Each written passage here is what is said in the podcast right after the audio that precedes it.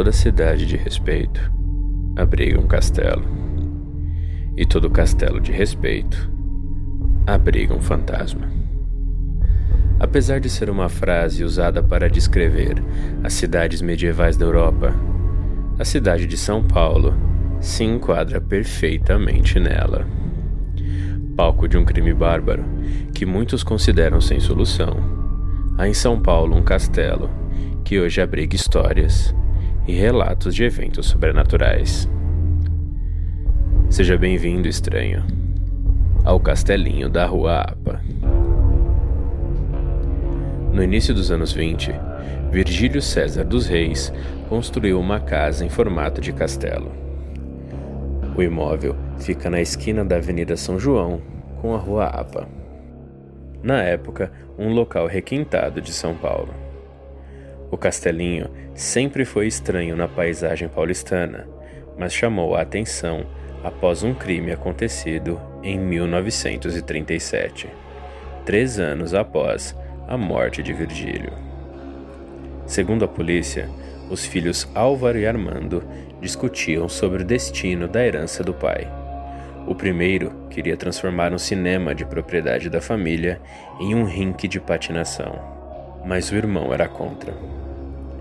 Numa briga, Álvaro atirou por acidente em sua mãe, Maria Cândida, que tentava acalmar os filhos. Acometido pelo desespero de ter assassinado sua própria mãe, matou o irmão Armando e cometeu suicídio. Porém, há controvérsias na história. O próprio laudo técnico foi concluído com falhas. Além de Álvaro ser destro e a arma estar em sua mão esquerda, ele teria se matado com dois tiros no peito, algo bastante improvável para um suicídio. A posição na qual os corpos foram encontrados também era estranha, lado a lado. Não é típico de quem dispara e depois se suicida. As balas que ceifaram a mãe não eram do mesmo calibre da pistola que Álvaro portava, e a arma de diferente calibre nunca fora encontrada.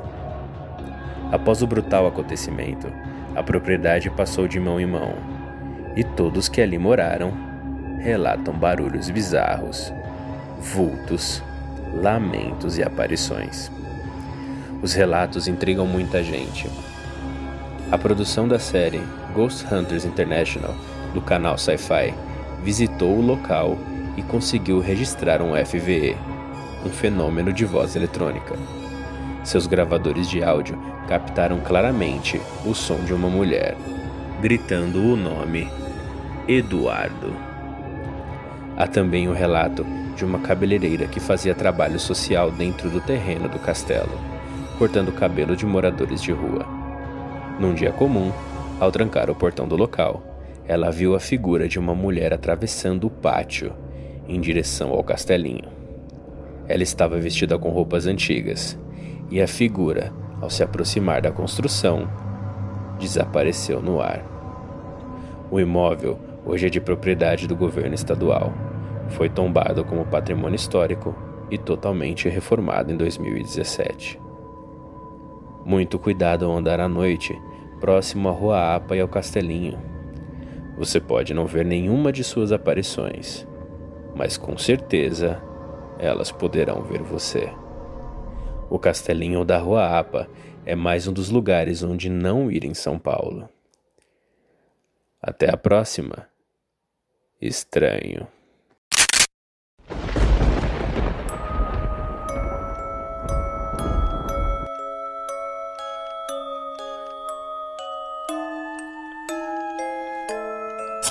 Mistérios Narrados é um podcast do feed do Papo de Louco criado e produzido por mim, Thiago Souza, e editado por Luciano Munhoz. Não se esqueça de nos seguir no Facebook, Twitter e no Instagram. Se gosta do Mistérios Narrados e quer enviar sugestões ou tem interesse em parcerias, entre em contato pelo e-mail contato@papodelouco.com. Até a próxima, estranho.